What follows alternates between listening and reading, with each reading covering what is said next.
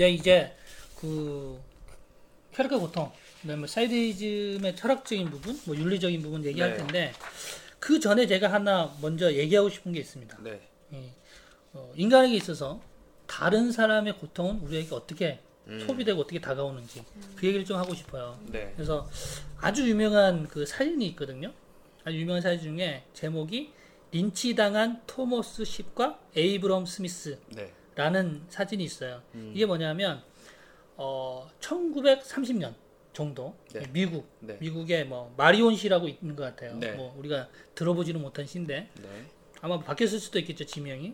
여기서 그 흑인 두 명이 네.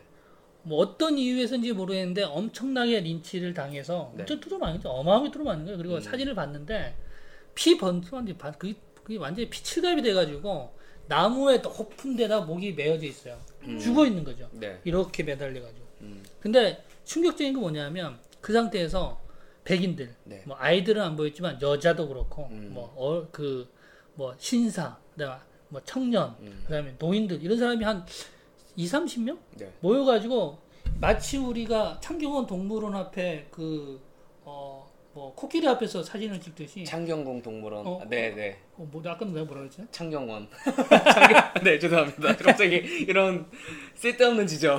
네, 제가 부산에 네. 부산에서 와가지고 그래서 어린이 대공원 동물원에서 네. 마치 이걸 찍는 것처럼 그래서 기념 촬영을 한- 한다는 거예요. 아. 기념 촬영을. 물론 이제 이거를 인종주의적인 어떤 측면에서 볼 수도 있지만 음. 사실은 그렇다고 사람이 아닌 것도 아니고 그렇죠. 그래서 물론 이 대상이 어떤 고통을 그 고통으로 자기가 동화되지 않으려면 사실은 자기랑 어떤 차별화는 해야 될 거예요. 음. 완전히 타자화 해야 되겠죠. 네. 그래서 그렇다고 해서 인종주의적인 걸로만 설명할 수 없다는 거고 그래서 그 사진을 찍어서 그 사진을 찍혔는데 이 사진을 찍은 사람이 어, 바이틀러라는 사진사예요. 조그만 사진관을. 근데 네. 이 사람이 어떻게 했냐면 그걸 찍어서 그 어, 엄청나게 현상을 많이 해요. 네. 그 50센트씩 팔아요, 그거를. 어. 그리고 또 그게 우편 엽서에 기념 우편 엽서에 또 사진이 들어가고 음. 이런 식으로까지 됐죠. 그리고 이 2000년이죠, 2000년. 네. 불과 15년 전에 이 사진들이 전시회까지 열렸어요. 이런 음. 류의 사진들만 모아서 이렇게 어, 흑인들이나 이런 쪽에 막 맞아 죽은 사진이 엄청 많은가 봐요. 네. 음, 그래서 그런 사진들만 모아서 전시회가 열렸고 책까지 나오고. 음. 그래서 이게 사실은 전시회 열렸을 때 뭐 뭐 흑인들을 우스꽝스럽게 뭐 바라보는 태도로 하지는 않았겠지만 네. 사실 마음 속에서는 이게 그냥 일상적인 어떤 고통스러움을 음. 좀 소비하는 거 아닌가. 네, 네. 그래서 우리가 고통을 인간이 어떻게 소비하고 있나 이런 거를 이 사건이랄까 이 사진에서 좀좀 음. 얘기를 시작해 볼 수 있지 않을까. 네. 어, 어때요, 주걸님은? 음, 저 말고 먼저 다른 이- 저는 근데 이, 이, 다른 분 저밖에 없잖아요. 저는 근데 이 사례 들으면서 음. 1930년 정도면 이렇게 때려 죽일 정도 사실은 그때는 노예제도도 아니잖아요. 아니 근데 그때까지도 네. 분명히 흑인 차별이 엄청 심했고 근데 지금도 많이 죽이잖아. 경찰들도 지금 그러니까요. 그때부터 청년도 막 그 무 무장도 휠- 되지 휠- 않는데 휠체어탄 청년도 그렇죠, 그렇죠, 예, 그렇죠. 쏴 죽일 처벌- 정도니 뭐 네. 한데 근데 타인한테 고통을 주면서 느끼는 쾌락 그거랑 그 고통을 주는 걸 보는 보면서 쾌락을 느끼는 거랑 조금 다른 거잖아요. 아, 꼭 그렇지 않죠. 이 사드 같은 경우에도 다른 사람이 그, 네. 그 채찍질 하게 하고 보는 경우도 있고 그런 거니까. 그, 그 전자보다 후자가 더 쉽다는 거죠. 아, 쉽다? 네, 음. 더 쉽. 그냥 막 반간자면 양심적인 되니까. 가책을 안 느끼잖아요. 음. 그냥 이렇게 보는 보면서 쾌락을 쉽게 느끼니까 더 그런 것내 같아요. 책임이 없으니까. 음, 그런 것 같아요. 음, 그래서 조금 다르기도 하고. 제가 느끼기에도 좀 그 저 개인적으로는 네네. 그 흔히 말하는 MMA 있잖아요. 뭐 뮤추얼 마샬아츠라 그래서 네네. 그런 어떤 UFC 같은 경기를 보는 게 근데 사실은 그걸 보면서 이런 생각을 하잖아요. 아, 되게 아프겠다라고 하지만 음, 때리는 사람의 그런 어떤 쾌- 음. 그 뭐랄까 폭력성이나 그 파괴력 그런 걸 보면서 어, 정말 대단하다. 그리고 그 사실 우리는 그 경기를 보면은 이기는 사람에 대해서 열광을 하지 지는 사람에 대해서 슬퍼해주지 않거든요. 그거 본질이 있지 않을까. 유튜브 같은 것만 봐도 흔히 말하는 street fight 같은 동영상이 굉장히 많아요. 근데 그 조회수가 정말 어마어마하거든요. 뭐 몇백만 건까지 올라가는 것도 있고 그런 걸 보면은 좀 일상화돼 있지 않나. 대신에 우리는 그걸 가책 없이 소비하게 되는 거죠. 오히려 일상화돼 있어서. 그리고 그 한 예전에 저희가 팩토리 기사 다루면서 어떤 한 그 예술가라고 해야 되나 그 사람이 전시를 했는데 그 총에 총에 그 보는 걸 뭐라 그래 초점 scope. 보는 거 scope 네. 그걸 보면은 사람을 죽이는 음. 사진이 있어요. 음. 근데 다음 계속 죽이는 사진들 한 30장 몇 장 있는데 그걸 계속 보고 싶으면 그 사람을 돼. 조준해서 쏴야 돼요. 그러니까 그 쏘는 거를 누르면 사진이 넘어가요. 아. 근데 다 계속 그렇게 쏘는 거죠. 그 죽은 장면을 보기 위해서 계속 쏘는 네, 거죠. 계속. 어. 네, 그러면서 근데 거기가 계속 사람이 그렇게 줄 서서 본다고 하더라고요. 음. 그런 것들 보면은 근데 이, 런 얘기를 하면 사실은 일반 듣는 분들은 어, 나는 아닌데라고 할 수 있을 건데 저는 좀 맞아요. 비근한 예로 이런 얘기를 할 수 있을 것 같아요. 어, 누구든지 사실 싸움 구경하는 것도 재밌어 하잖아요. 이 그뭐 UFC까지 가지 않더라도 요즘 지하철 난투극. 지하철이든지 뭐 여기서 어디 그 싸움 났다면 뛰어가는 사람들 많을 거예요. 막 그쵸. 뛰어가서 그리고 싸움을 봐요. 사람들이 이제 대체 말다툼을 하는데 그 순간에 사람들이 보통 어떤 생각을 하냐면 좀 더 과격해지길 바래요. 음. 사실 저도 그렇고 음. 그리고 과격해진 상태 멱살을 잡으면 누군가 때려주길 바라고 음. 그리고 누군가 피도 좀 나고 죽기까지 바라지는 않겠지만 타인이 이렇게 막 일그러주고 이런 모습을 언제든지 즐길 준비가 돼 있는 것 같아요. 음. 그래서 어, 제가 왜 이 얘기를 하냐면 고통이라는 거, 타인의 어떤 고통이라는 걸 우리 사람들이 기본적으로 본능적으로 할까요? 기본적으로 즐길 준비가 돼 있다, 돼 있는 거 아닌가. 음. 그래서 SM을 그렇게 조금 우리가 들어가야 되지 않을까. 음. 저는 그런 생각이 들어서 이 음. 사진 얘기를 꺼냈고 네. 그랬습니다. 그렇지 않습니까? 좀 어, 싸움 뭐, 구경할 때. 그렇죠 사실 그 약간 비근한 예라고 하셨지만 니체 같은 사람은 이제 디오니소스 제전을 가지고 해석할 때 네네. 디오니소스 찬가 음. 뭐 이런 걸 얘기하면서 사실은 그게 원래 우리의 일상적인 하나의 디오니소스 찬가가 뭐예요? 아 근데? 디오니소스 제전이란 게 있었는데 그리스 시대 사람들이 음. 네네. 이게 맨날 그 올바른 세상에서만 사니까 이게 자기 일- 그 뭐랄까 일탈을 하고 싶잖아요. 일탈을 하고 좀 싶으니까 작게 들어가는 것 같아요. 네, 일탈을 하고 싶으니까 이 어떤 시기를 정해가지고 이 시기만큼은 뭐 동물도 찢어 죽이고 음, 술도 음, 먹고 음. 같이 뭐 마약도 하고 그리고 뭐 음란한 뭐 집단 선교도 하고 하자 그런 걸 정해서 하는 건데 이게 필수적이었다는 거죠. 음. 그 시대를 유지하는 데 있어서 그 어떤 사람들의 그 잔혹성 같은 걸 컨트롤해야 되는데 이게 컨트롤될 수 없는 거잖아요, 사실은. 그래서 그런 아, 경계를 그러니까 하고 기본적으로 인간의 안에는 그런 네. 있다. 근데 이제 기독교 시대에는 이런 게 배척이 돼야 되니까 음. 이런 걸 억누르고 있었고 이제 현대 들어서 사실 억눌러지긴 했나요? 사실은 어, 뭐 역사 자체가 사- 사람 죽이고 이런 전쟁의 역사인데 그렇죠. 따지고 보면 정말 그렇잖아요. 네, 네. 하는 척만 계속하고 네. 인간이 그 역사 속에서 계속 그런 것 같아요. 다 고고한 척 뭐 이런 척만 하고 네. 사실 그런 적이 없었어요. 그래서 저는 이? 질문이 그래서 인간의 존엄한가 과연 그런 질문하고도 또 연결이 나중에는 되는 것 같아서 중요한 문제인 것 같아요. 그래서 간단히 정리하면 네. 다세 명이 생각이 좀 일치하는 것 같아요. 음, 우리는 언제든지 타인의 고통을 즐길 준비가 되어 있다. 네. 맞나요? 어, 네. 맞나요? 그래서 혹시 그 총기 관련해서 그 전시 작품 찾고 싶으시면 린 허시만이라고 치시면 바로 나옵니다. 네. 네. 감사합니다. 어, 그리고 요거 지금 그 제가 사진 얘기 요것도 책 그 타인의 고통이죠. 누구죠? 수잔 수잔 수잔 손태. 손태. 예, 네. 그래서 타인의 고통에서 제가 보고 말씀드린 거고 거기 보면 요거는 그거는 전쟁에 관련된 책이긴 한데 음. 예, 그 고통을 어떻게 소비하는지 이런 음. 특히 현대. 사회가 어떻게 소비하는지 이런 것들 나와 있으니까 참고하시면 될 것 같아요. 네. 그러면 이제 문희님이 이제 어, 사디즘, 세디즘 네. 개념하고 어, 정신 분석학 아 이제 어려워지는데? 그래도 어, 이거 굉장히 어려운 부분이지만. 네. 뭐 천천히 썰을 풀어보면 먼저 사디즘이라는 거는 사실 사드가 자기가 직접 지은 게 아니고 그 그쵸, 그쵸. 독일에 1840년에 태어난 크라프트 에빙이라는 사람이 있어요.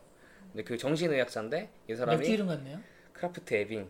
전 크라프트 베르크 생각했는데 항상 어려운 거죠 독일은. 네 독일은 말이 이렇게 하니까 불, 불, 프랑스도 만만치 않아요. 근데 이제 이 정신의학자가 사드 작품들을 보고서 이 사드 작품들의 일정한 경향이 있잖아요. 그런 걸 보고 이걸 사디즘이라고 명명을 한 거고, 근데 사실은 그 사디즘적 행위들이 이 전에도 있었고, 그렇지만 있었죠. 그걸 예, 음. 문학화시키고 이렇게 좀 공표시켰다고 해야 되나? 그렇게 한 거는 사드가 이렇게 했기 때문에 사디즘이라는 이름을 얻게 된 것 같고, 이후에는 그 프로이트가 이 사디즘을 자기의 연구 영역으로 가져와서 프로이트는 이제 뭐 성 무의식에 대한 성적 욕망 이런 걸 연구를 한 사람이잖아요. 그래서 이걸 좀 발전을 시켜요. 발정을 났다고요? 발정을 네. 프로이트가 여전하네요. 이, 이 아, 참. 개그는 정말. 정신 분석학으로 네. 확대를 시키는데 음. 근데 프로이트는 기본적으로 사디즘을 이 병리적인 성 독 착증 환자 아 그렇게 보는 건가요? 대상화. 시켜서 이제 이건 병이다라고 하는 거고 음. 그리고 이것은 모두에게 나타나는 정상 인간에게도 나타나는 성적 충동의 근본 발현 형태다. 아 그러면 그럼 좀 이상한 게그 네. 모든 인간한테 나라, 나타나는데 그걸 병이라고 볼 수 있는 건가요? 그러니까 어 이게 어떻게 나타나느냐에 따라서 병으로 갈 수도 아, 있는 아, 거고 음. 안갈 수도 있는 건데 음, 이런 건 이제 그 정신분석학에서 그 판정을 하는 그 복잡한 이런 메커니즘이 있죠. 네, 그거는 근데 사실 프로이트 시대 프로이트 자, 자신도 자위도 정신병이라고 하지 않았나요? 제가 알기로는 어 그렇게까지 본 건 아니고 그러니까 성적 욕망에 대한 어떤 어 갈망 갈망으로서 뭐라고 해, 해야 될까? 프로이트 제가 알기로는 프로이트가 세 가지를 이제 정신병으로 했는데 자위 음 그다음에 어, 여, 있나요? 여성의 여성의 뭐였죠? 뭐하고 세 가지였는데 히스테리 네, 히스테리하고 네. 매독이었나? 매독은 그 전에 그때 풀렸나? 음. 이 세 가지를 그래서 지금 생각하면 좀 우스운 얘기가 된 거죠. 어. 네. 어, 네, 그럴 수도 있. 그 시대 제가 생각하면은 네. 아주 오래전에 읽어서 저는 아닐 수도 네, 있어요. 불확실한 정보도 있- 있으신 거죠? 네. 네, 불확실할 수도 있어요. 그래서 사디즘을 좀 이렇게 풀어 보면은 음, 네. 이거를 정신병리학적으 로 얘기를 하면은 이게 보건복지부 질병 질병 분류 우리나라? 예, 질병 분류 기준에 기준 분류에 있어요. 음. 왜냐면 가학증이라고 해서 성적 흥분을 위하여 타인에게 심신의 괴로움을 주는 것, 상대방의 동의와 상관없이 어, 이거 좀- 심리적, 음, 신체적 고통을 줌으로써 성적 만족을 취하거나 주는 것. 어, 이거는 좀 이 범죄처럼 해놨네요. 그렇죠. 왜냐면은 생각해 보면 이걸 병으로서 규정한 거니까 아, 이게 비정상으로 설정돼 있는 거예요. 기본적으로는. 음, 우리나라에서는 그렇죠. 우리나라뿐만 아니라 정신분석학에서 보는 사디즘은 일종의 병인 병이- 거죠. 아, 그래요? 비정상으로 분류가 되는 거죠. 그래서 프로이트가 이거를 어, 어디서 처음 이렇게 발전을 시켰냐면 자기가 쓴 논문 중에 성이론에 관한, 관한 세 개의 논문이라는 게 있어요. 거기서 음. 성충동과 타인에 대한 공격성이 결합돼서 사디즘이 발현된다 이렇게 음. 보는데 원래 본래적으로 사디즘이란 거는 좀 이렇게 파괴 충동이라든가 그 남을 지배하고 싶고 음, 음, 네. 권력 의지 등과 같은 충동이고 이게 성기능에 직접 봉사하게 될 때 일종의 네. 병으로서 나타난다 이렇게 보는 거죠. 봉사한다고. 그러니까 이런 권력 의지로서 아이고 저녁 많이 드셨나 봐요. 죄송합니다. 화장실 좀 다녀오시죠. 아 죄송합니다. 네, 권력 의지나 뭐 지배하고 싶은 욕구가 이게 음. 이걸로써 내 성적 어떤 만족감을 주게 될 때 이게 병으로서 볼 수 있다. 아 이거 페니스나 이런 성기가 아니고요. 어 지금 말씀하신. 그러니까 어떤 의미에서는 사실은 그 사드가 한 것처럼 누굴 불태워 죽이는 것도 나의 성적 만족감을 사가 불 준다면은 태워주겠나요? 어그 아까 그 작품 중에 그런 게 있어요. 아 작품 아 깜짝 네. 놀랐네. 설마 직접 불태우진 않았고요. 네. 우리 사도가 그렇게 잔인한 사람 아니었어요. 네, 네. 사실은. 사드는 매, 멋있는 사람이었고 어, 살짝 사도스러워 아, 얼굴이. 그, 아 그래요? 그러니까 이, 이거죠. 음, 자서전. 성기가 아닌 다른 것으로 성적 만족을 느꼈다는. 꼭 그거 예, 그렇죠. 무조건 성기로서만 성적 만족을 음, 느끼는 것뿐만 아니라 음. 여러 가지 형태로 이렇게 느끼는 것도 다 음. 포함되는 거고 그리고 사디즘을 이렇게 이런 충동에 능동적으로 이렇게 충족하려는 거를 말한다면은 네네. 여기에 대비 그 반대 쌍으로서 매, 매저히즘, 매저키즘이라고 네. 하는데 매저키즘은 어, 이런 수동성으로 어, 그런 어떤 충동을 수동성으로 피약성. 네, 네. 그렇죠. 네. 충동적으로 충동을 수동적으로 네네. 느끼려고 하는 걸 매저키즘이라고 한다. 그래서 프로이트는 이걸 대립상으로 보고 자기 연구 분야로 끌어오는데 나중에는 프로이트가 그러면 이그 메소키즘에 대해서 어떤 얘기를 시작한 네, 건가요? 매조키즘에 대해서도 얘기를 하는데 매조키즘에 대해서는 어, 사디즘과 마찬가지로 유아기의 어떤 어떤 무의식적 처벌 욕망이라든가 이게 지금 프로이트의 의견인 거죠? 네, 그렇죠. 다 유아기에 관련돼. 네, 그러니까 기본적으로 이 정신분석학에서는요, 기본적으로 이 매저키즘이나 사디즘이나 이 유아기 때 경험에 의해서 발현된다고 보는데 예를 들면 지금은 조금 바뀌지 않았어요? 요즘 좀그 기본 논의는 비슷하게 봐요. 음. 왜냐면은 정신분석은 과거의 경험을 음, 네, 들여다보는 것이기 때문에 보통 그렇게 보고 그래서 이제 기본적으로는 어떤 과- 유아기의 경험에 의해서 이렇게 병적 현상이 나타난다.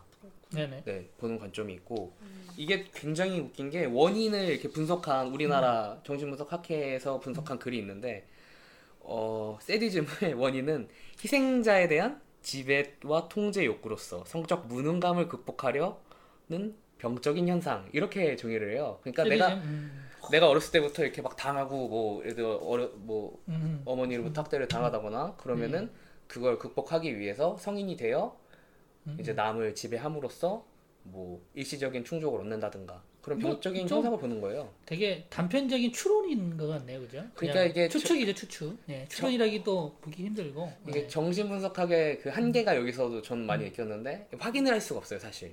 이게 뭔가 우리가 눈으로서 이런 과정이 머릿속에 뭐 뉴런이 어떻게 되는지 볼 수가 없잖아요. 네네.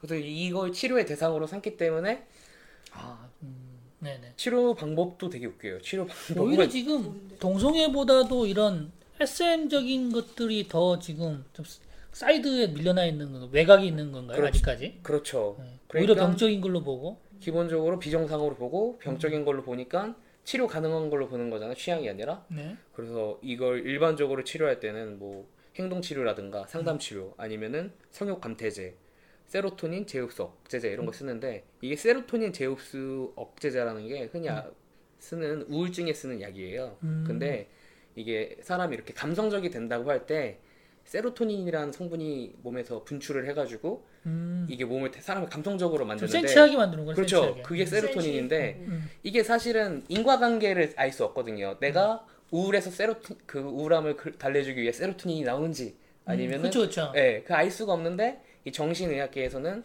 이거를 병으로 규정해서 음. 그래서 그런 말도 있어요. 이 정신의학의 영역이 계속 넓어지는 이유는 이 산업을 위한 거다. 음. 사람들을 통제하고 산업을 위한 거기 때문에 반대해야 된다라는 말들도 나오고 이제 푸코는 이제 그런 정신의학을 거부를 했고 그래서 세디즘에 대해서 어 이제 어떤 실, 취향이 아니라 그 사람의 그런 존재론적. 본질로 이렇게 음. 이야기를 하는 부분도 있고요. 그래서 정신 개인적인 생각은 어떠세요? 저 개인적으로는 어 저는 정신 분석이 필요한 부분이 있긴 한데 네네. 무조건 이렇게 병리학적으로 접근하는 거는 옳지 않다. 음, 음. 네, 그래서 이것도 어쨌든 어 물론 그 개인이 고통을 받는다면은 치료의 대상으로 삼아야겠지만 그 무조건적으로 이렇게 질병으로 다 규정하는 게 과연 맞느냐라는 문제가 좀 있는 것 같고 네네. 프로이트는 일단 이런 식으로 보고요. 네. 그 다음에 매저키즘도 조금 얘기해 보면은 이 매저키즘도 가해자가 자신에게 통하지 않는다는 거, 그러니까 예를 들어 가 그 가학자가 네네. 저에게 저를 때리는데 scientist, scientist 뭐 과학자요? 아 그 가학자 아, 과학자. 죄송합니다. 아, 네. 재미없죠? 그 사디스트가 날 때릴 때 네. 나는 네가 때리는 게 아프지 않아 이런 걸 과시하는 거죠. 과시한다고요? 그걸 과시함으로써 무능감과 어, 그러면 나도 그러면 고등학교 때 항상 그 그렇죠. 그게 선생님한테, 매저키즘이- 선생님한테 맞을 때 음, 아, 소리 안 내고 막 그런 어떤 던질 때 지배 행위에 대해서 저항하는 것도 하나의 매저키즘적 메커니즘이다. 그런가요? 그 그래서- 난, 나는 피학자네. 때릴 때 그 맞는 그 고통의 쾌감이 그런 것도 또 있지만 있고 그런 무능감, 그러니까 그 어쨌든 때리는 음. 행위에서 오는 공포라든가 그런 어떤 그 고통을 내가 이렇게 잘 버텨내고 있다. 거. 어디 더 세게 해봐. 그뭐 이런. 니체 느낌 난다.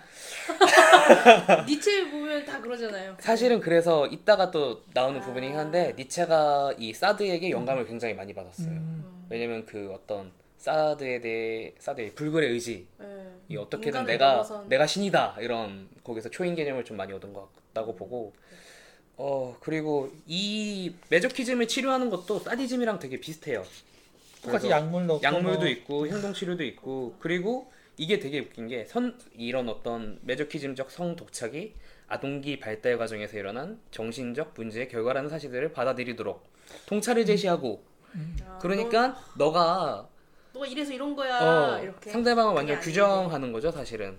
동성애로 비슷하다 얘기하다 보니까. 그러니까 좀. 이게 그렇죠. 그렇게 흘러가서 제가 깜짝 놀랐어요. 동성애는 아니 무슨 근데 뭐- 이게 이렇게 해서 뭐 치료가 됐다가는 사례가 좀 충분히 있나요? 어 그거를 알 수가 없죠 사실은. 왜냐면은 그걸 알려면은 이 사람 평생을 지켜봐야 되잖아요. 이거 약간 그런 거 같아요. 그 되게 못난 형사가 그냥 아무런 죄 없는 사람 살인추 끌어다가- 강호, 네. 강호, 그런 백강호. 느낌인 것 같아요. 그래서 이 또 푸코 얘기가 나오지만 지난주에도 이 푸코가 이 성과 sexuality가 뗄 수 없기 때문에 이런 어떤 정... 정, 매력적이다. 정신의학의 권력이라는 책을 써요. 그래서 이런 정신의학이 발달하거나 등장한 것 자체가 인간의 정신을 컨트롤하기 위한 일종의 장치다. 음. 그래서 푸코도 자기가 동성애자여서 주위 사람들이 병원에 가라는 권유도 했지만 또 일부 사람들은 푸코에게 가지 말라고 했거든요. 어차피 그런 어떤 실존의 선택은 너가 하는 거다. 그래서 푸코는 가지 않았고 나중에 말기 자기 죽을 때도 동, 그 에이즈로 죽을 때도 어, 자기가 어떤 그런 실존의 결단을 위해서 책을 쓰기도 하고 그랬었죠. 성의 역사가 그런 맥락에서 나온 책이거든요. 네, 그래서 일단 기본적으로 프로이트는 이렇게 보고 또 재밌는 게 에리히 프롬을 좀 봐야 돼요. 에리히 음. 프롬. 에리히 프롬이라는 그 유명한 정신분석 학자인데 이 사람은 좀 기독교적 인문주의의 뉘앙스도 있는데 음. 이게 어. 좀 시, 그 시대차가 좀 있죠. 시대차가 좀 있고 에리히 프롬이 이제 우리 세기 사람이고 네. 21세기? 이- 아니 아니요 이- 20세기. 20세기 아 근데 프로이트도 20세기 아니에요? 프로이트는 아니죠. 그 사이에 있죠 사이에 아 물론 1890 네, 네, 네, 뭐 이렇게 네, 해가지고 네, 예, 네. 그건 있죠. 근데 에리히 프롬은 이제 현대적인 인물이죠 사실 음, 음. 근데 이제 에리히 프롬 같은 경우는 어, 사랑을 기준으로 이렇게 그 뭐냐 사디즘과 매저키즘의 어떤 저급성을 좀 이렇게 지적을 하는데요. 제 생각에는 사랑, 사랑을 기준 네. 아 그러니까 사디즘적 사랑, 매저키, 매저키즘적 사랑은 완전한 사랑이 아니다. 왜냐 그것은 일시적이고 그냥 충동이다 뭐 이런 네. 고독을 그냥 잠시 채워주는 것뿐이지 완전한 합의를 이루지 못한다 이렇게 보는데 이게 저는 약간 개소리인 게 밑바탕에 사랑이 있어야 예, 되는데 예. 근데 이게 뭐 그 에리 프롬 말이 굉장히 감동적이긴 해요. 인문적으로는 완전한 사랑을 꿈꾸고 뭐 이렇게 서로에게 주고 이런 행동 그것도 정신 맞는데 분석학계의 구성인데. 예. 그런데 하지만 이거를 이런 어떤 감정적 차원에서는 이 통합성이 없다. 이게 지속될 수 있는 사랑이 아니라 소모적인 사랑이기 때문에 안 좋다라고 하는데 사실은 이건 또 한편에서 보면은 사랑에 대한 어떤 정의를 독점하는 거잖아요. 이거는 에리 프롬도 병으로 보나요? 근데 어, 뭐 병으로 보죠. 이 사람도 이 기본적으로 정신분석. 학자니까 기본적으로 병으로 보고 어, 그래서 물론 치료 방법에 대해서는 여러 가지 의견이 달릴 수 있겠지만 기본적으로는 병으로 다 본다. 음, 정신분석학이 그래서 어떻게 보면은 처음으로 사디즘을 개발을 했지만 사디즘 만들어냈지만 사디즘을 또 대상화시킨 음, 음. 최초의 이론이고 음, 쭉 가게 되는 그런 바탕이 아닌가 저는 이렇게 좀 생각을 하게 됐습니다. 네, 그래서 에리 프롬하고 그러면- 락강이나 뭐 이런 나중에 후기 정신 분석 학자들에 대한 논의는 사실 좀 더 봐야 되는데 이게, 네네. 이게 그냥 접근할 수 있는 사람들이 아니라서 네, 음, 더 그렇죠. 자세히는 못 보고요. 어렵죠. 사실 네네. 읽어보면 한 분명 잘 모르겠어.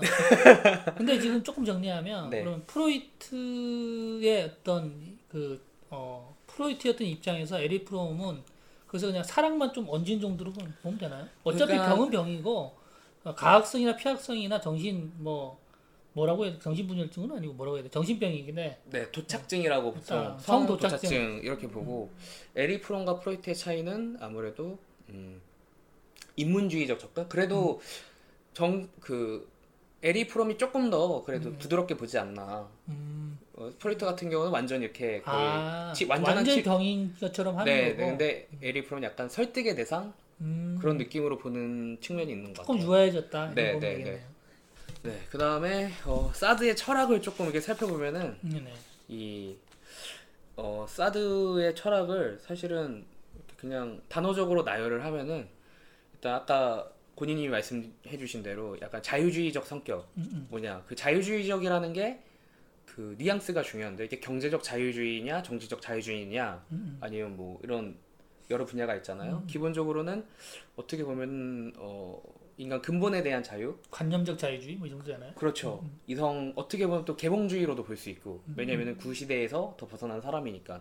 그런데 기본적으로 이제 사드 본인이 직접 이렇게 인용하는 사유는 그 유물론적인 바탕을 두고 있고 그리고 무신론적인 유물론이라는 거는 음. 이 세계에 존재하는 건 뭐 어떤 관념이나 신이 아니라 음. 오직 물체뿐이고 이 신체 이런 거다. 그러면 당연히 몸이 중요해지겠죠. 그리고 무신 반대 개념은 뭐 유심론인가요, 그러면? 어, 유심론. 그쵸. 유심론이나 관념론이라고 보기도 하고 유심론이라고 보는 게 맞겠네요. 음. 네, 그리고 이제 정신적인 부분 뭐 이렇게 얘기하는 네, 거고. 그리고 여기에 무신론적 바탕이 있어요. 무신론적 바탕이 있어서 기본적으로 사드는 신에 대한 거부를 하는데 웃긴 게 지금 1800년대잖아요. 근데 이때도 사실은 프랑스 혁명이다 뭐다 해서 많은 일들이 있지만 그때까지도 프랑스는 1700년대가 주고 이제 1800년 초반까지 살았죠. 네. 근데 그때도 이 프랑스는 카톨릭 사회다. 엄청난 카톨릭 사회이기 때문에 이 교회나 이, 이 어떤 카톨릭에 대해서 반하는 해석을 하게 되면은 이때도 사실은 살아남기 힘든 시대였어요. 근데 음, 음. 이제 사드는 대놓고 이제 반항을 한 거죠. 거기다 대고.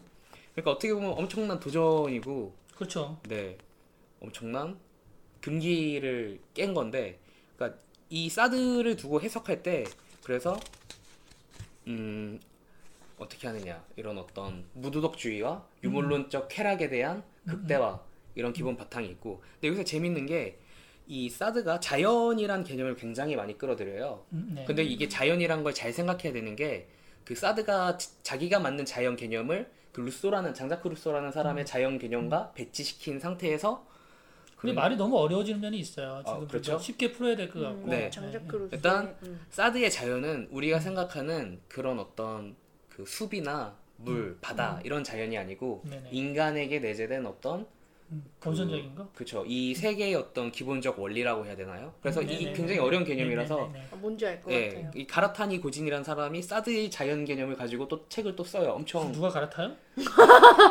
가타라니 고진인가요? 가라, 가타라니 고진이죠. 아무튼 그러니까 자연의 이치 같은 건가요? 그러니까 남자의 페니스는 여자의 질에 넣어야 된다. 어, 그런 것보다도 그, 그래야 아기가 나온다라는 그런 그냥 뭉뚱그려서 말하면 그냥 뭐뭐 일종의 인간의 원리라고 해야 될까? 뭐 인간 운용의 원리, 뭐 신체 원리 이 정도로 할게요. 철학에서 무슨 무슨 주의 무슨지 아우 그냥 봐도 봐도 헷갈리더라고요. 굉장히 어려 이거 네. 굉장히 어려운 개념이고 시대에 따라서 용어를 달리 쓰고 맞아요. 학자에 대해서 달리 쓰기 때문에 네네. 학자에 따라서. 너무 볼 때마다 뭐 어렵더라고요. 네. 철학을 전공한 사람들은 좀 잘 알라나? 아시죠? 서- 철학을 전공하신 분들 이, 이 뉘앙스의 차이를 다 알죠 거의. 요즘은 근데 또 이렇게 또 한 토막토막 또 철학을 전공하는 경우가 많더라고요. 이 통으로 전공하는 게 아니고 그래도 우리나라 철학과는 이 다 하나요? 다 하게 돼 있어요. 아, 그러니까 그래요? 이제 석사 정도 가시면은 자기 어, 세부가 철학과인가? 생기죠. 아니요, 아니, 저 아, 이제 법대잖아. 네. 철학과 분들하고 친해서 얘기 많이 어, 들으면 어, 네. 학부에서는 이 통합적으로 배우고 이제 석사나 박사 때 자기 전공이 생기고 뭐 그러니까 공자 공자 전공 뭐 이런 식으로 되는 거죠. 그렇죠. 동, 공자 전공을 하려면 동양 철학 전체를 좀 음. 들어야 되고 뭐 이런 식으로 아무튼 그래서 뭐 자연 개념을 이렇게 설정을 하는데 그러니까 뭐.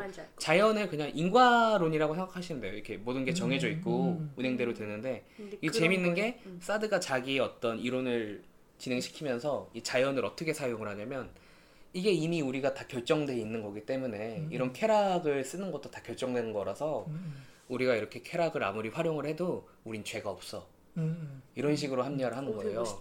그 합, 합리화라고 할 수 있나요? 그러니까 이 합리화가 그러니까 뭐 이게 합리화란 말이 나쁘게 들리는 거지만 정당하는 거죠.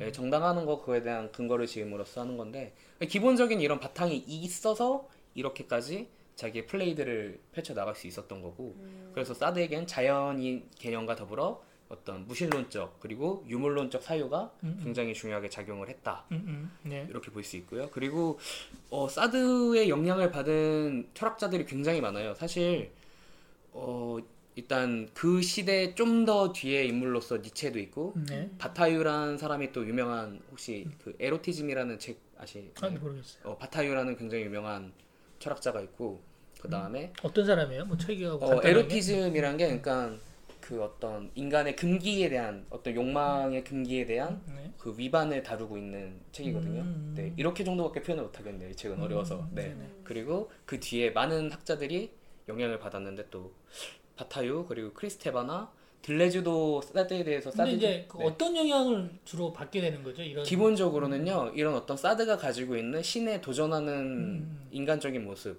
음, 그러니까 인간이 신에 도전하고 금기를 깨고 위반을 행하고 음. 그리고 거기서 더 불굴의 의지로 태어나는 인간의 모습 음. 이런 부분에서 영감을 많이 주게 됐고 실제로 작품을 보면 사드 자기가 그러니까 그 사드가 글을 쓰지만 그 사드의 작품 안에 들어있는 자기 캐릭터들이 있어요. 음, 네. 그런 그 어. 캐릭터들의 모습이 전부 다 그런 식으로 묘사가 자기도. 있고 막 자기와 관계된 사람들도 있고 그렇잖아요. 네네 네 그렇죠. 그래서 푸코는 푸코도 영향을 받고 그리고 들레즈도 영향을 받고 거의 안 받는 사람이 없을 정도로 그, 그만큼 어찌 보면 사드가 상당히 독특하고 독특한 지점에 있는 사람이기도 하고 철학적으로나 네. 문학적으로. 현대 프랑스 그러니까 프랑스 철학에서는 음. 거의 빼놓을 수 없는 인물인 것 같아요. 근데 이제 세계사적으로도 사실 사드는 중요한 인물이 되지 않았나요? 이제 현대에 와서. 아 그럼요. 그렇죠. 네. 기본적으로 어떤 이 뭐 문학에 대한 얘기를 하는 장은 아니지만 음. 이런 어떤 우리가 갖고 있는 근기와 도덕의 한계는 어디인가 이런 음. 질문을 충분히 던질 수 있는 사람인 것 같고 레드올릭스에서도 빼놓을 수 없는 사람이에요.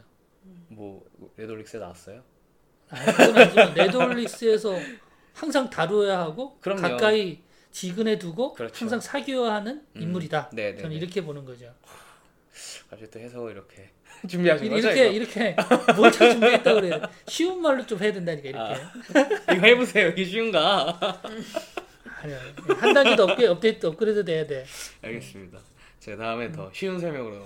그러면 이제 철학자들 네, 그 얘기를 했고요. 예. 네. 더 있나요 그 부분이? 어, 이 부분이 이제 이 정도 말씀드리면 될 것 같고. 네네. 그다음에 이제 살펴봐야 될게 네. 뭐 사드와 쾌락의 윤리적 문제가 있는데 사실은 어떻게 보면 간단한 질문이긴 해요. 뭐냐면 과연 타인이 원치 않는 것을 행하지 못하게 하는 건 당연히 우리가 아 하지 말라고 하잖아요. 예를 들어 본인님이 제가 본인님을 때리는 걸 본인님이 음. 싫어하시는데 음. 제가 본인님을 때리면 본인 범죄지 범죄. 그렇죠. 네. 근데 이제 과연 그 원하는 사람에게도 그렇게 하는 것. 예를 들어 음. 메저키즈 메저키스트한테 내가 때려요. 내가 사디스트인데 음. 우리 쭈쭈 걸리면 메저키스트야. 근데 내가 메저키스트를 때려. 음. 근데 이거 본인이 원하잖아요. 근데 남들이 이거 과연 금지시킬 수 있는가? 아. 근데 그는 저는 기술점이 있어요. 어떤 제가 볼 저는 확- 확실한 기술점이 있습니다. 뭔가요? 이런 거죠. 이 사람이 즐길 수 있을 정도면 이제 그건 그냥 즐김이고 네, 이 사람이 맞아서 뼈가 부러지거나 네. 아니면 삶에 위태로워지거나 네, 아니면 삶이 피폐해지거나 네. 이런 정도가 되면 사실은 그거는 범죄인 거죠. 근데 그거 본인이 본인이 아니요 그렇다도 불구하고 그럼에도 불구하고 왜죠? 그러면 이거랑 똑같아요. 구조적인 문제인데 이게 네. 이- 이런 부분도 이거는 좀 많이 간 거긴 한데 네, 어, 얼마 전에 예전에 우리 마케팅 커뮤니티에서 이런 얘기가 나왔었어요. 네, 어떤 거냐면 어, 이 홈페이지를 이렇게 발주를 내는 업체가 있어요. 네, 업체가 있는데 어, 보통은 계약이 되고 계약금을 받은 다음에 시안을 만들고 이렇게 작업을 해야 돼요. 네. 왜냐하면 홈페이지에서 시안 작업은 한 20, 30%의 공수가 들어가요 전체에서. 네, 네, 네, 왜냐면 상당히 많이 시안이 되면 스타일이라는 게 다 완성된 거예요 네. 레이아웃이. 네, 네. 그래서 상당히 중요한 작업인데 그거를 어, 이렇게 입찰하거나 이렇게 견적내는 업체들한테 시안을 다 해오라고 한 거예요. 음, 어, 해오라고 한 건데 네, 거기에 대해서 이제 논란이 된 게 뭐냐면 해오라고 했는데 강제로 너 안 해오면 뭐 하- 어떻게 할 거야 하는 건 아니고 음. 할 사람만 해라고 했는데 했다는 거죠. 음. 그래서 저는 되게 부정적으로 욕을 많이 했거든요 그때. 그러니까 이제 권력 관계에 대해서 말씀을 하시는. 왜냐하면 어쩔 수 없이 이건 좀 너무 좀 이상하게 갔는데 이게 갑자기 그 생각이. 나네요. 원한다니까요? 화가 나 화가 나가지고 아. 네, 갑자기 화가 났어. 진정하시고요.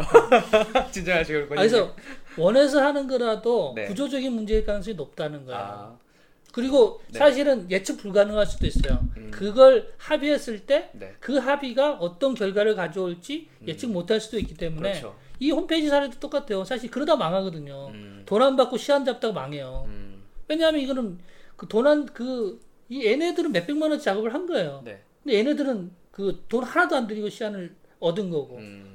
그리고 아이디어를 그 갈취한 거거든요. 근데 사실은 그건 그냥 돈의 영역이라서. 아, 그래서 이거는 내가 얘, 이렇게- 얘가 좀 네. 부적절했는데 갑자기 좀 열이 받아가지고 아 그런 일이 있어가지고. 이게 전형적인 갑질이죠 사실. 어, 뭐 그렇긴 하죠. 전형적인 갑질인 거 그러면 안 돼요. 네. 여, 예. 들으신 분들 그만한데요. 전화 전화가 이거 들으신 분들도 절대 그 돈 안 주고 시안 시키면 안 됩니다. 네? 그러면 안 돼.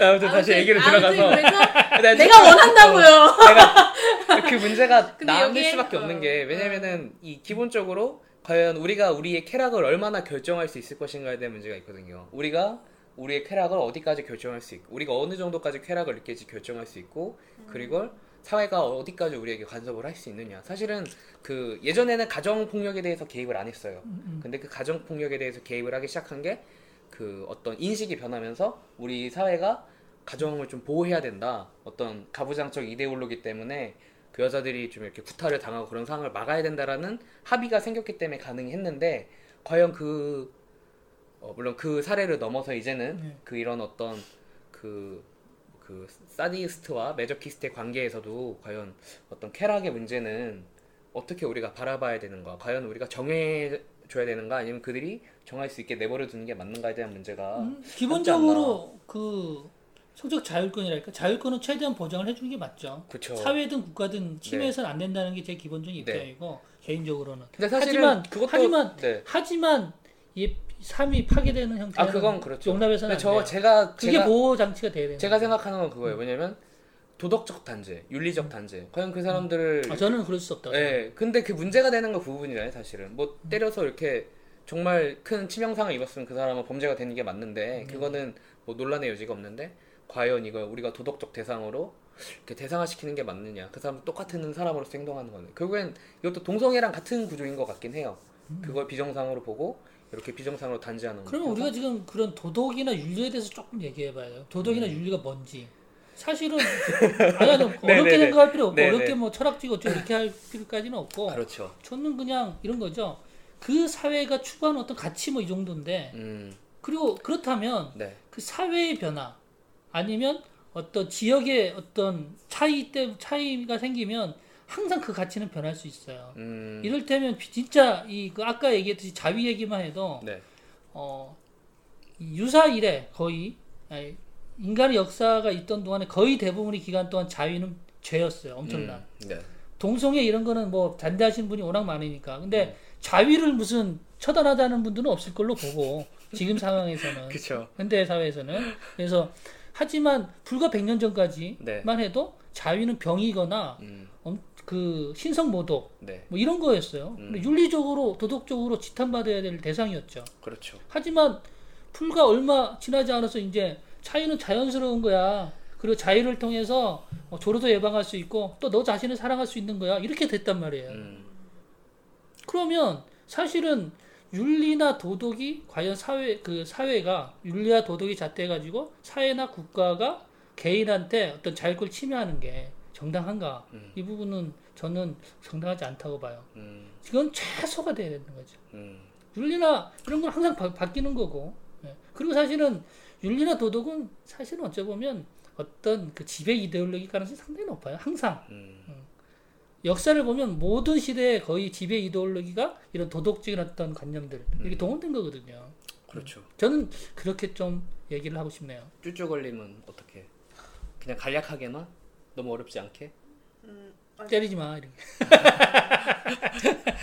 그, 잘 모르겠어요. 아 그렇죠 네. 이게 좀 고민이 필요한 뭐예요? 부분인 게 음, 그러니까 이게 사실은 뭐 사회가 강제를 하기 때문에 개인이 바뀐다든지 아니면은 이런 뭐 방법론의 전체주의 아니면은 또 개인이 먼저 바뀌어야지 사회가 바뀐다든지 이거 뭐 개체주의라고 한다면은 이게 굉장히 복잡한 영역의 논의인 것 같은데 저 개인적으로는 어쨌든 개인이 그 사회의 모습이고 사회가 그 개인의 모습을 서로 반영하는 거기 때문에 음, 반영한다. 다다 바뀌어야 된다. 둘 다 바뀌지 않으면 안 바뀌는데 그러려면은 어, 고리가 굉장히 어려워지는 거죠. 어딜 먼저 끊어야지 이게 바뀌는 건지. 그래서 이런 어떤 흔히 말하는 이분들도 사실은 소수 이분들 메조키스트나 사디스트도 어떻게 보면 소수자의 영역에 들어갈 수도 있게 되는 수가 있어요. 이걸 어떤 음, 성소수자. 예, 음. 병적 분류라든가 그런 기준에 의해서 지금만 봐도 정신병적으로 이렇게 취급을 하는데 과연 이게 뭐 지금 전 세계적인 추세가 그렇나요? 우리나라는 유독 좀 그렇고. 문화적인 편견이 있는 것 같고 음. 전 세계적으로는 사실 어, 제 개인적으로는 미국은 좀 더 자유롭지 않을까 왜냐면 워낙 개인주의적인 그 성향이랄까 그런 강하니까 남의 뭐 성장을 그렇게 신경 안 쓸 것 같다는 느낌 그냥 막연하게 이 정도만 갖고 있고요 우리나라에서는 좀 대체적으로 문화로 좀 받아들이는 분위기긴 하죠. 많은 나라가. 그- 그렇죠. 그렇죠. 네. 아무튼 이 부분이 좀 뭐 들으시는 분들도 한번 생각해 보시면 좋을 것 같다. 네 그런 취지에서 말씀을 좀 드려봤습니다. 다된 거예요? 저는 이제 뭐 여기까지입니다. 그러면 윤리 예. 윤리적 문제는 알아서 생각들 하시라. 이렇게 저희가 알아서 좀 어, 준비해 온 게 있긴 한데 예. 이거 재미도 없고 해서 아유, 이거 주세요. 하여튼 하여튼 주세요. 주세요. 주세요. 그럼 제가 이 그냥 뭐 쾌락주의가 뭔지 쾌락주의는 쾌, 쾌락을 쫓는 거 아니에요? 그렇게 생각하면 안 돼요. 그게 단순한 거다. 이 쾌락주의의 시작은 에피쿠로스라고 들어보셨죠? 그 애, 애가 들어가는 거 보니까 쾌락 맞네. 그 어이예요 어이예. 아, 그래? 그래서 그 예전부터 아주 그 우리 어- 지난 시간에 다뤘던 그 어떤 그리스 시대의 성 음, 윤리부터 시작해서 분들, 어. 엄청난 긴 역사를 갖고 있는 거기 때문에 이 어떤 자기 실존의 문제, 네, 음, 자기의 정체성을 규정하는 문제이기 때문에 음, 좀 고민을 해보셔야 된다. 아, 이- 쾌락주의. 네. 이거 쾌락주의 얘기할까요? 뭐 쾌락주의는 모든 쾌락이 그 자체로서 가치가 있으며 쾌락의 증가와 감소의 아 고통의 감소를 통해 최대의 쾌락을 산출하는 행위를 올바른 것으로 간주하는 윤리설이다. 그러니까 쾌락을 쫓는 거 맞잖아요. 그런데 아니야? 그런데 쾌락주의자는 단기 단기적이고 말초적인 쾌락만을 추구함으로써 결국 고통에 빠지게 된다는 오해를 받기도 한다. 하지만 그렇죠, 그렇죠. 쾌락주의적 삶을 순간적이고 감각적인 쾌락만을 추구하는 방, 어, 방법, 방탕한 삶과 동일시하는 것은 옳지 않다. 쾌락주의는 일시적인 쾌락의 극대화가 아니라 장기적인 쾌락의 극대화를 를 목적으로 하는 단기적 말초적 쾌락만을 추구하는 것은 아니다. 뭐 이런 식으로. 그럼 이게 지금 사두도 쾌락주의자로 봐야 되나요? 일단 사드는 확실히 말초적 단기적 쾌락주의자가 맞는데 그러니까 아, 중전 아니 장기적인가요? 자- 아니 평생에 아닌가요? 걸쳐서 장기적으로 음. 쾌락을 쫓죠. 그, 렇게 그치, 그치. 그 어떤 단기적인 걸 평생에 해서 했기 때문에 이거 아 대단한 것 같아요. 사드를 먼저 소개하고 하는 게 나을 수도 있겠다. 이 듣는 분들이 사드의 일생을 듣고 나야 아하 이러건 되죠. 그러게요 그러네 그런 측면이 있네 이거 확실히 이거 메모했다가 마지막에 다시 음. 해주는 걸로. 아기. 이 부분은 제가 뭐 텍스트를 드려도 나중에 올려드리면 되니까 그렇게 해도 되고 아, 나중에 듣는 근데 듣는 걸로 일단 나 해줘야 돼요. 왜냐하면 다운받기 쉽지 않아요. 아 그- 그렇긴 하네요 소리로 듣는 분들은. 네네 그렇죠. 아무튼 뭐 쾌락주의는 음. 쾌락만을 가치 있는 것으로 보지 않고 여러 가지 논의가 있다 대신에 중요한 거는 쾌락의 증대와 고통의 감소에서 최대치를 산출하는 공식을 뭐 일종의 뽑아내는 거 네. 그럼 얘기 나온, 나온 김에 개인적인 어떤 그 생각들을 한번 들어볼까요? 쾌락에 대한 쾌락을 쫓는 거에 대해서. 근데 일단은 쾌락이 뭔지가 중요하잖아요 아 그 얘기 또 하는 거. 아, 이게 복잡한 말이에요 굉장히. 쾌락은 네 즐거움이야. 뭐든 악이든 뭐든 악이? 악 악이? 악행을 통한 거라더라도 뭐든 즐거운 건 즐거움이죠. 즐거움은 뭔데요? 네? 즐거움은 마음이 좋아지는. 아니 뭐 되게 되게 이상하다 이거 네, 답변. 이게 굉장히 어려운 그럼 좋아지는 게 뭐냐 또 물어보려고? 그렇죠 그렇게 알 수밖에 없어요 사실은 아, 아리스토텔- 이게 말로 이렇게 규정하기 굉장히 힘든 영역인데 아 그런 그렇게 따지면 단어 하나하나 뭐 얘기가 진짜 힘들어. 그렇긴 하지만 근데 제대로 알 수 있겠죠. 근데 그러니까 자기만의 기준이 있어야 되는 것 같아요. 음. 본인님의 쾌락은 뭔가요? 본인이 진짜 생각하는 즐, 쾌락. 즐거움 같긴 한데 저는 즐거움이랑 거의 비슷한 개념으로 생각하긴 해요. 아 음. 그렇군요. 쾌락을 쫓다 보면 항상 불행이 오는 것 같아요. 불행을 좀 본다고요? 어떤 쾌락을 쫓으셨길래 브라- 아니, 그러니까 그게 브라잉을- 아니까 네. 너무 쾌락을 쫓다 보면 뒤에 생각도 안 하고 막 그러는 경우가 많잖아요. 그렇죠. 쾌락을 쫓다가 이렇게 뭐 대로변에서 섹스를 한다거나 이렇게 해가지고 이제 그게 불행한 건가요? 불행한 아니, 불행한 결과가 오는 거죠. 아, 불행한 사람들한테 결과가- 몰카를 아, 시켜가지고 아. 네. 이제 유튜브에 올라가는 거죠. 불륜도 음. 아무튼 아, 뭐든 아참 네. 어려운 것 네. 같아요. 여러분도 한번 쾌락에 대해서 생각해 보시기 바랍니다. 좀 늘어지는데 그러면 음, 이 정도 하고요. 네. 네, 그 다음 시간 이제 사드의 생애 재밌습니다. 네, 사드의 사드의 생애로 돌아오도록 하겠습니다. 여기는 69.69 섹스 에펙 레돌리스입니다. 잠시 후에 올게요.